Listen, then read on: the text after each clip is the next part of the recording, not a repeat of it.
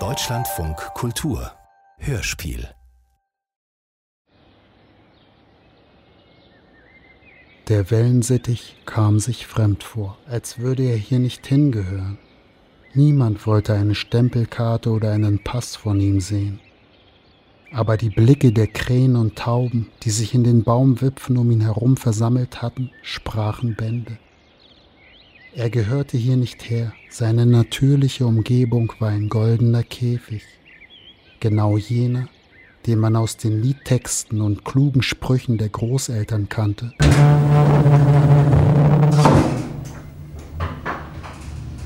sechzig Quadratmeter Hass. Hörspiel von Juri Sternburg und Chehad Abdallah.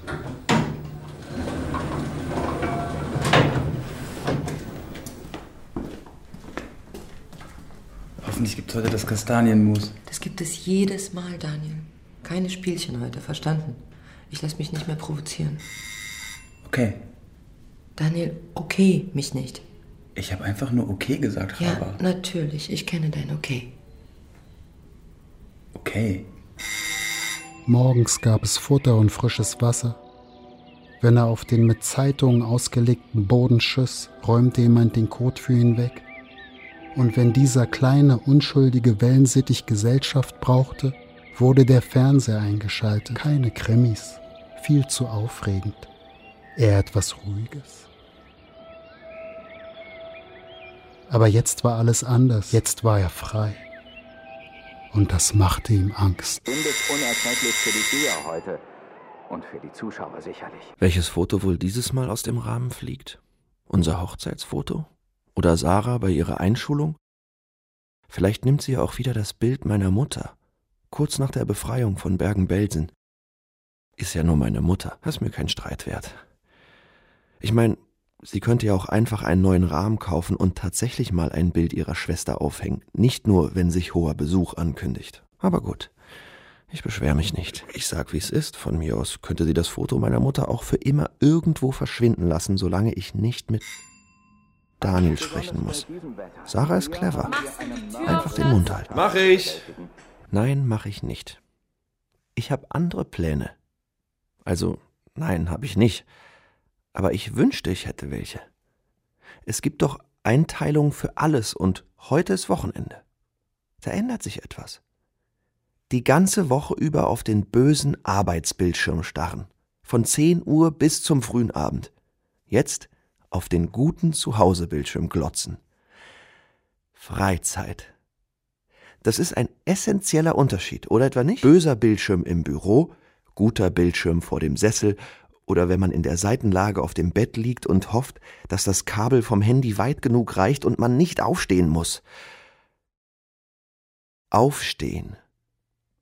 Das ist ja schon das nächste Thema. Warum sollte man aufstehen wollen? Warum will sie eigentlich noch aufstehen? Da ist dieser Wecker. Und der klingelt jeden Morgen und dann schwingt sie sich aus den Laken und schminkt sich und macht Sarah ihr Frühstück und ist eine Mutter, wie sich jeder Mensch eine Mutter wünscht. Und das Mädchen redet einfach nicht. Kein Wort. Acht Jahre geht das jetzt schon so. Und sie ignoriert es. Wartet auf den Wecker. Und dabei tut sie auch noch so, als sei dieser schrille Ton der Start für irgendetwas, für einen neuen Tag. Oder das Ende eines vorherigen Tages. Dabei ist dieser Ton, dieses schrille Klingeln des Weckers nur der Moment, in dem der eine Albtraum endet und der neue beginnt. Was denn für ein neues Leben überhaupt? Was für ein neuer Tag? Ich gehe in die Firma, sie geht in die Praxis, Sarah geht in die Schule und am Abend wird gegessen. So wie jetzt. Gegessen wird eh immer. Schmeckt ja auch so gut. Ja, gleich. Ja, okay, Deborah. Ich bin ein wandelndes Klischee. Ein Mann, der seinen Job hasst und einfach nur seine Sportsendung im Fernsehen schauen möchte. Du hast mich erwischt. Du hasst mich dafür. Und ich hasse mich dafür. Mehr als jeder andere mich jemals hassen kann. aber wenigstens fühle ich dabei noch irgendetwas. Ich werde das einfach weiter hinauszögern. Jede Minute, die die da draußen stehen, ist ein Gewinn. Jede Minute ist der Russe eine Minute dichter an der Ziellinie und ich weiter weg von diesen idiotischen Gesprächen. Stefchenko immer noch mit einer stabilen, geraden Innenlinie. Es kommt ihm natürlich zugute, dass die Deutschen dieses Jahr aufgrund der Pandemie nicht anreisen konnten. Ihre Vorherrschaft somit zumindest zeitweise unterbrochen scheint. Meine Güte, die können doch auch noch zwei Minuten warten, bis Stefchenko diesen verfluchten Chinesen abgeschüttelt hat. Ich bitte um zwei Minuten. Das sind immerhin zwei Minuten, in denen Deborah und Chava nicht so tun müssen, als ginge es nicht ununterbrochen nur darum, wer die bessere Tochter ist. Zwei Minuten, in denen Daniel, dieser Schmock, uns nicht von seinen Hebräischkursen oder von Rabbi Tertl erzählt. Niemand in dieser Familie interessiert sich für deinen Rabbi oder die Tora, Daniel. Was, was? Bleib einfach sitzen, ich gehe zur Tür.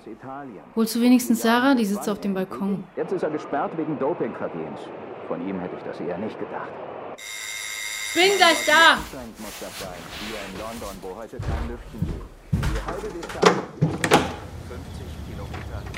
Was machst du hier draußen? Los, komm rein.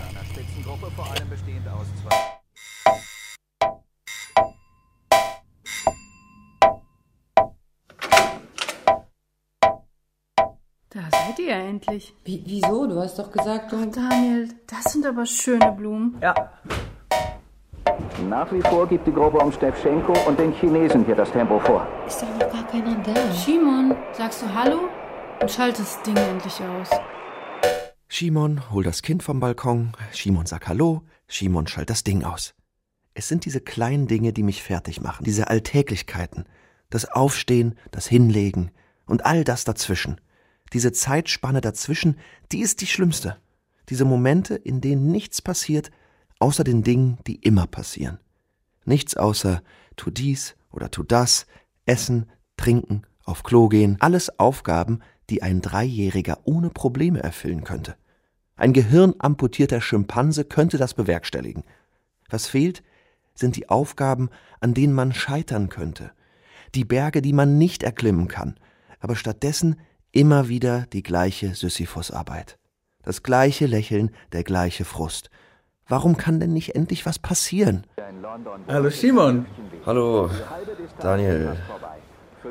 Wie? Gut, gut. Ah, schön. Ja, wo ist denn die Kleine? Auf dem Balkon. Du solltest sie doch reinholen. Ja, sie wollte aber nun mal nicht. Das ist aber ein wirklich schönes Foto von uns, Deborah. Das kenne ich ja gar nicht, oder? Ja, weil es bisher in irgendwelchen Kisten lag, für die sich niemand interessiert. Weil diese ganze Familie einzig und allein aus Erinnerungen besteht und niemand die Gegenwart aushält. Weil in dieser Gegenwart einfach nichts passiert. Das ist ja im Endeffekt, was uns quält. Das Jetzt. Morgen wird super und an einem vergessenen Gestern war es bestimmt mal schön, aber heute, naja, da muss man wohl mal durch. Warum rennen die so langsam? Was? Oh Gott, jetzt kommt er auch noch. Kann er sich nicht einfach an den verdammten Tisch setzen und das Kastanienmus fressen? Die Männer da im Fernsehen, die rennen so langsam. Das ist Gehen. Ach.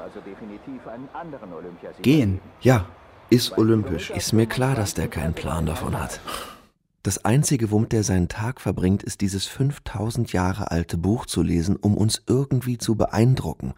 Aber niemand hier will beeindruckt werden. Wirklich nicht. Schon gar nicht von einem konvertierten Goy, der uns allen auf den Sack geht damit. Ich freue mich jetzt schon aufs Gebet, Daniel. Dieses komplett hilflose Gestammel, das er uns als hebräisch verkauft. Stefchenko nun an dritter Position. Aber der Chinese lässt nicht locker, hat sich nur verbissen. Haben die kaputte Hüften, oder? Nein, das ist die Technik. Das muss so aussehen.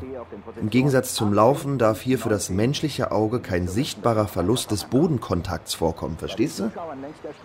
Kein Verlust der Bodenhaftung. Genau. Jetzt schüttel ihn doch endlich ab! Shimon, nicht so laut! Und sonst so? Was ist so passiert? Es gibt wirklich nichts, was mich weniger interessieren würde. Aber vielleicht ist ja was passiert. Wer weiß das schon? Genau solche Leute sind es, die dann jahrelang irgendwen im Keller gefangen halten. Die Unscheinbaren, die, denen man es nicht zutraut. Man denkt, da wäre nichts los. Aber dann stehen irgendwann die Kamerateams vor der Tür und man erfährt, dass da doch was los war. Nur halt im Verborgenen. Aber wenigstens war was los. Weißt du was? Hä? Wir waren am K D W. Oh Gott. Äh, wir sind nicht rein, nur zum Gucken, aber wenn man schon mal hier ist. Es ist toll, wie das da geschmückt ist. Was die sich für eine Mühe geben mit den Schaufenstern. Daniel, nein, bitte. Es ist teuer da, klar, aber man bekommt Qualität und die Stadt ist ja insgesamt teurer geworden. Im K D W, ja? Sag mal, warum redest du so komisch? Ja, Entschuldigung.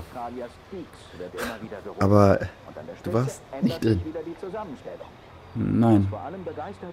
Okay. Es war ungefähr dieser Moment, in dem der olympische Geher Stefchenko von der dritten auf die zweite Position wechselte, als der Wellensittich in seiner Baumkrone etwas auf dem Boden entdeckte. Er konnte nicht sagen, was es war. Schließlich kannte er diese neue Welt überhaupt nicht.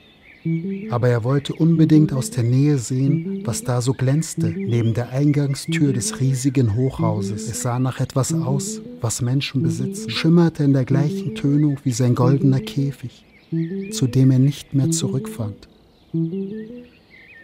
Also flog er los, drehte ein paar Kreise und landete sanft, so wie nur besonders elegante Vögel es können. Vögel, die für die Gefangenschaft geboren wurden. Und gerade als er aufsetzte, um dieses, sagen wir wie es ist, Stück komplett sinnlosen Mülls eingehender zu inspizieren, umschloss ihn eine ewige Dunkelheit.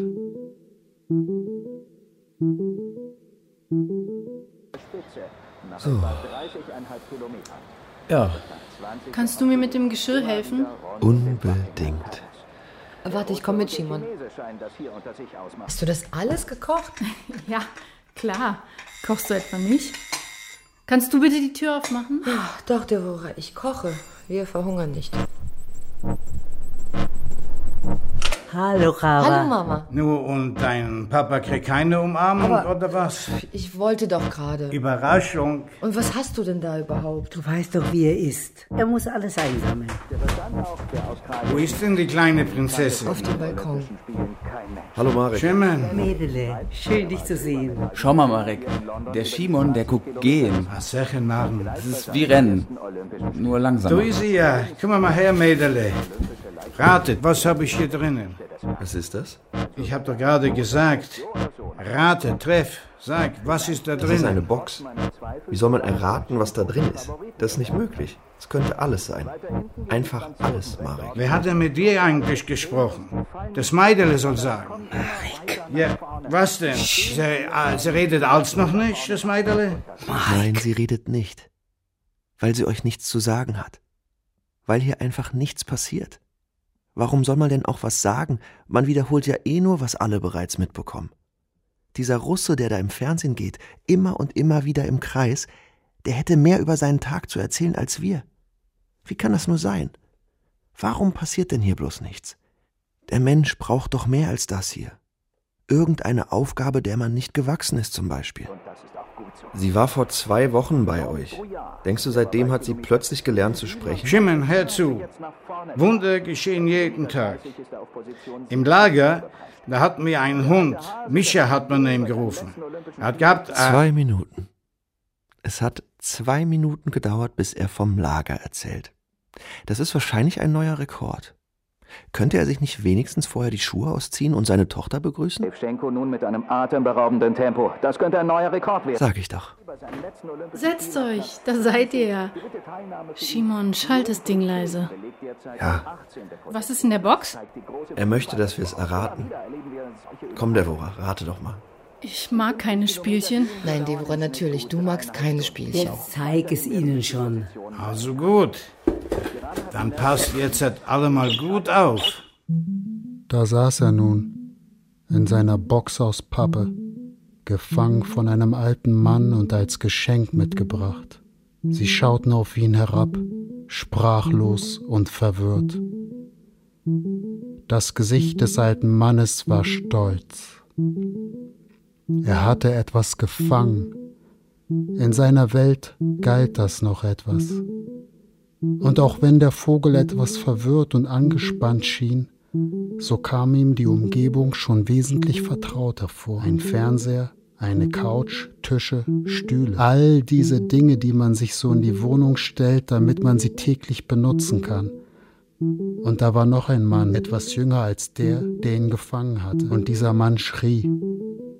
Er schrie lautlos den Fernseher an, die Tische und Stühle. Er schrie und schrie. Totenstille. Papa, das ist ein Vogel. Ganz genau. Ein wellensittich, um genau zu sein. Nur Sarle, gefällt er dir? Wieso bringst du ein Tier in unsere Wohnung, ohne uns vorher zu fragen? Das ist wirklich ein Vogel. Ich wusste nicht, dass ich muss um Erlaubnis bitten, wenn ich meine Enkelin bringe mit ein Geschenk. Aber ich muss ja auch einen Termin machen, wenn ich sie sehen will, nicht wahr? Und woran liegt das? An mir etwa? Na, na, jetzt setzen wir uns erst einmal an den Tisch und trinken was. Setzt sich das Tier mit an den Tisch? Bekommt es ein Glas? So ein ganz kleines vielleicht? Shimon, sei nicht albern. Als ob es meine Schuld wäre. Das, das Mädel, der bringt nicht raus, ein Wort redet sie nicht. Das letzte Mal, als sie bei euch war, hast du ihr eine siebenstündige Dokumentation über die Shoah gezeigt. Ah. Das hat bestimmt nicht geholfen. Das ist jetzt auch schon verboten? Sie ist elf. Ja, und sie ist elf, meine Enkelin. Weißt du, wo ich war mit elf? Weißt du, was ich aber doch erlebt damals, als ich elf war? Ja, ich weiß. Hm. Ein Vogel, ja? Ob der hier irgendeine Veränderung reinbringt? Das kann der so. Fliegen, klar. Aber das darf er ja nicht. Viel bleibt da nicht übrig. Er kann ja schon fliegen. Nichts, was er lernen muss. Keine besonders schwere Aufgabe für ihn, ehrlich gesagt. Klar, die Gebrüder Wright, für die war das komplizierter. Aber der hier? Also ich, ich habe mich versteckt. Zwischen Berge von Leichen und zu überleben. Tausende tote Gesichter, die mich Tag und Nacht angegaffen. Ich habe überlebt, um euch das Leben zu schenken. Und jetzt wird mir alles verboten. Es wird mir verboten, meine eigene Enkelin zu beschenken. Wirklich, ich, ich bin es leid. Immer diese Vorwürfe. Alles, was ich wollte, war dem Mädel etwas Gutes tun. Aber es ist alles verboten, alles. Man muss sich ja nur mal hier umgucken. Gib mal guck, hier in diesem Gefängnis. Vergleichst du meine Wohnung gerade mit Auschwitz? Oh, der Ton ist zumindest sehr ähnlich. Es ist immer dasselbe. Man will Gutes tun. Papa, na, so es wird geht es aber gerade nicht um deine Leiden oder Auschwitz. Es geht darum, dass ich einen verdammten Vogel im Wohnzimmer stehen habe. Ja, ja. Es geht nie um die Leiden von der anderen. Und nie um Auschwitz. Es ist aber wichtig, dass es um Auschwitz geht. Nun bitte, endlich hat der Goy mal was Kluges gesagt. Lass uns doch bitte ein einziges Mal in Frieden essen. Lass uns bitte ein einziges Mal in Frieden essen. Das sagte ich gerade, Mama. Wisst ihr was? Ich habe da ein kleines Rätsel gelernt in der Tora-Stunde. Das könnte ganz amüsant sein. Kann Gott einen Stein erschaffen, den er nicht hochheben kann? Das kann nicht sein verdammter Ernst sein. Da war sie. Die Chance, die ganze Geschichte hier direkt eskalieren zu lassen und abzubrechen. Einen beschissenen Vogel bringt der ins Haus. Wenn du einfach nur dein verdammtes Maul hältst, Daniel, dann könnten wir wenigstens eine Situation imitieren, in der etwas passiert. Zumindest die Chance auf ein Hologramm einer wirklichen Situation besteht. Die Deutschen sind nicht dabei. Verstehst du das? Die Deutschen fehlen. Es gibt die minimale Chance, dass da etwas Unvorhergesehenes passiert. Der Sieg des Russen. Der Sieg von den Russen war unsere Freiheit. Welche Deutschen, Shimon? Darauf falle ich nicht rein. Netter Versuch, Deborah, aber du bist nicht in meinem Kopf drin. Also?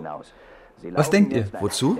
Zu dem Gott und dem Stein. Daniel, sag doch bitte einfach, was du sagen willst. Das hält wirklich niemand aus. Es ist ein Paradoxon, versteht ihr? Es gibt keine Lösung. Wenn Gott einen Stein erschafft, den er nicht hochheben kann, dann ist er nicht allmächtig. Sonst könnte er den Stein ja heben. Kann er ihn jedoch heben, ist er offenbar nicht in der Lage, einen Stein zu erschaffen, den er nicht hochheben kann. Also ist er erneut nicht allmächtig. Das ist das Dümmste, was ich gehört habe in meinem ganzen Leben.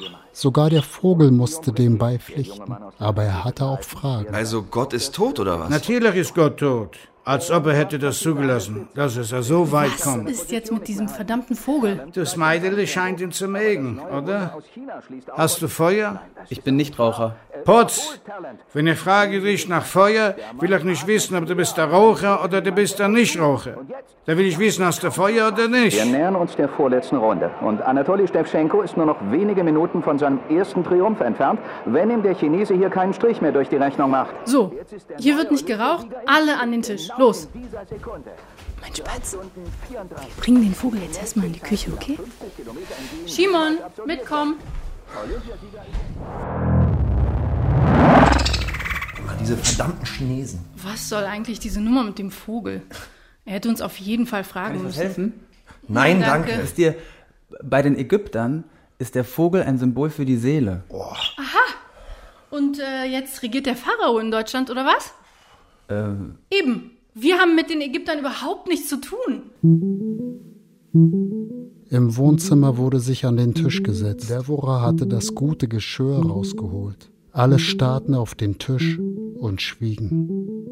Chava und ihre Mutter, weil sie nicht wussten, was sie sagen sollten. Opa Marek, weil er schmollte. Mal wieder wurde ihm verboten zu rauchen. Dabei hatte er seit Jahren keinen Herzinfarkt mehr erlitten. Und Sarah, weil sie noch nie etwas gesagt hatte. Seit acht Jahren nicht.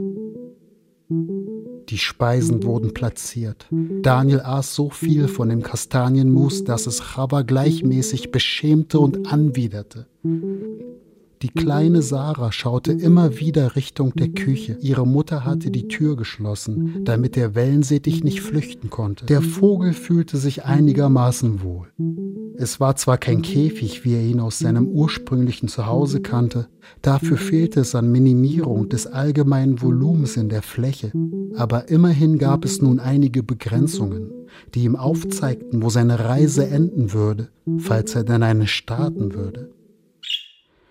Shimon fühlte sich noch etwas freier als noch vor einer Stunde. Irgendetwas war passiert. Wenn der Typ weiter so schlingt, dann schaffe ich es noch pünktlich zum Zieleinlauf. Wie kann man nur so schnell fressen?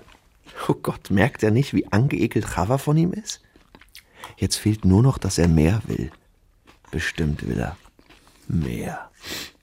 Die ganze verfickte Schüssel ist schon leer. Gleich wird er darum bitten. Na, Daniel, willst du mehr? Hm. Ja, gerne. Dieses Mousse ist wirklich fantastisch. Wie machst du das nur? Betriebsgeheimnis. Ja, genau. Betriebsgeheimnis, Lieferando. Was lächelt sie diesen Versager eigentlich so an? Wann hat sie mich das letzte Mal so angelächelt? Wer? Was wer? Hört ihr das denn nicht? Hier denkt doch irgendjemand laut. Irgendwer spricht doch hier die ganze Zeit. Meine Süße, hol doch noch mal etwas Kastanienmus aus der Küche für Onkel Daniel. Weißt du noch, Marek, Onkel Daniel ist auch schon tot, oder? Was? Das war ein fummeler Onkel. Marek, ich bitte dich. Ist doch so. Was ist ein Fummler-Onkel? Ein Onkel, der alle betatscht. Ein Fummler eben. In jeder Familie gibt's einen. In meiner Familie gibt's keinen Fummler-Onkel. Okay, äh, Junge, dann, ich sag's dir nur ungern, aber dann ist die Chance relativ hoch, dass du der Fummler-Onkel bist. Ich fummle nicht. Ja, das kann ich allerdings bestätigen. Hat er gerade widersprochen? Hat er wirklich widersprochen? Das ist ja der absolute Wahnsinn. Wenn er noch ein Wort sagt, dann geht's los. Ganz sicher. Dann steht irgendwer entrüstet auf und verabschiedet sich. Warum zum Teufel merkt niemand, dass er widersprochen hat? Das war der ideale Startschuss. Jetzt könnte was passieren. Gleich passiert was. Ich spür's ganz genau. Es ist verdammt warm hier drin, oder? Puh. Machst du bitte die Balkontür zu? Es zieht. Passiert nichts mehr? Was meinst du, Shimon? Es muss doch was passieren. Wo bleibt das Meidele mit dem Moos? Verdammte Scheiße, stimmt. Seine Beine! Seine Beine sind verbrannt! Oh mein Gott, das Meidl spricht.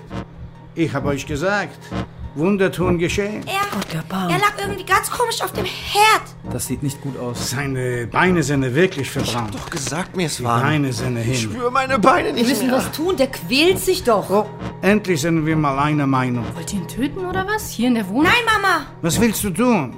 Willst du machen neue Beine, Streichholz? Streichholzbeine, ja? Das wäre interessant. Das soll nicht sterben. Das ist mein Vogel. Bring doch mal jemand das Kind weg. Das Meidel ist alt genug zu lernen. Es, es gibt nicht nur Spaß im Leben. Das Tier hat Harakiri gemacht. Daran ist nichts Verwerfliches. Du weißt doch, was Harakiri ist, oder? Ja. Wirklich? Jetzt tu doch jemand irgendwas. Warum starren die alle so? Wir könnten ihm den Kopf abschneiden. Mein Kopf? Warum sollte man das tun? Meine Güte. Wir sind ja doch hier nicht beim verfluchten I S. Wir ertränken ihn. Wie wir es mit den Babykatzen gemacht haben damals. Du hast Babykatzen ertränkt, ja? Nein, nicht ich. Der Bauer. Ich weiß wirklich nicht, wovon du redest. Hier, ein Eimer Wasser. Das ging schnell. Ich weiß genau, was der gemacht hat im Krieg. Natürlich, dachte sich der Vogel. War ja klar, dass der Deutsche hier so mordlüsternd reingestürmt kommt. Die Tötungsmaschinerie schon auf vollen Touren. Er hatte auch gar nichts gegen einen kleinen Mord. Da würde wenigstens mal was passieren. Aber den Einlauf der Geher, den würde er auch ungern verpassen. Jetzt pack den verdammten Vogel ins Wasser. Und nun sah er sie, mit ihren vor Schrecken geweiteten Augen, wie sie nach ihm griffen und versuchten, seine Miniaturlungen mit Wasser zu füllen. Er japste und keuchte, schlug mit den Flügeln und tat alles, was in seiner Macht stand, um der Situation zu entkommen. Eine Hand nach der nächsten griff nach ihm, dann das Rauschen des Wassers, gefolgt von kurzen Momenten des Auftauchens. Die alte Frau fiel in Ohnmacht. Das Mädchen weinte. Der Chinese war immer noch sehr dicht am Russen dran. Ich kann das nicht mit ansehen. Der Mistkerl will nicht untergehen. Setz dich, Mama. Wir brauchen irgendwas, irgendwas, um ihn unter Wasser zu halten. Hier, der Wischner. Den kann sie gar nicht abwarten. Papa, warum läuft ihr Wasser auf den Mund? Mein Gott, Shimon, hör bitte auf mit dem Unsinn. Das wird so nichts. Er schießt ihn doch einfach. Warte doch mal kurz. Womit, hm? Womit sollen wir den bitte erschießen? Zu meiner Zeit gab es in jeder anständigen Stube eine Waffe. Deswegen war zu deiner Zeit auch alles so beschissen. Jetzt ist er schon neben Stefchenko. Nur noch fünfzig Meter bis zum Ziel. Und ich sagte, du sollst aufhören damit. Der Bastard verreckt einfach nicht. Das ganze Wasser oh, überhaupt her. Vorbei. Der Chinese hat Stefchenko tatsächlich überholt. Daniel, du Idiot, so überlebt das Ding doch. Du bist ja ganz blau. Da ist sie, die Ziellinie. Jetzt oder nie.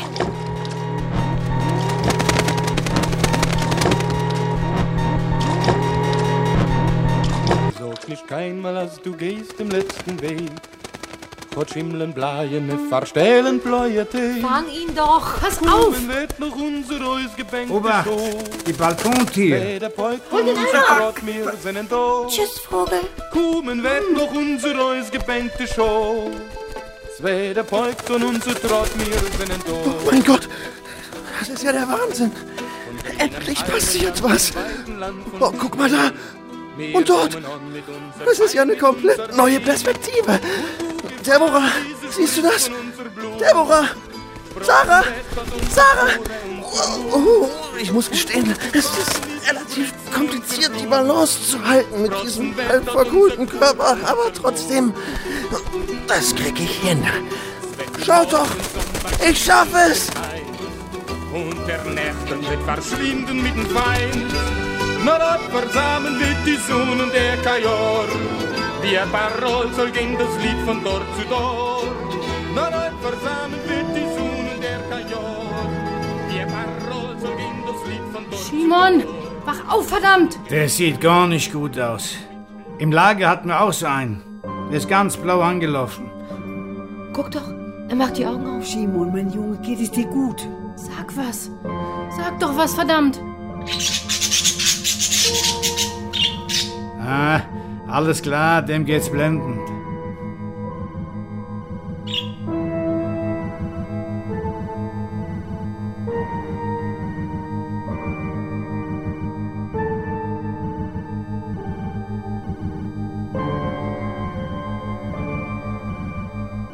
sechzig Quadratmeter Hass.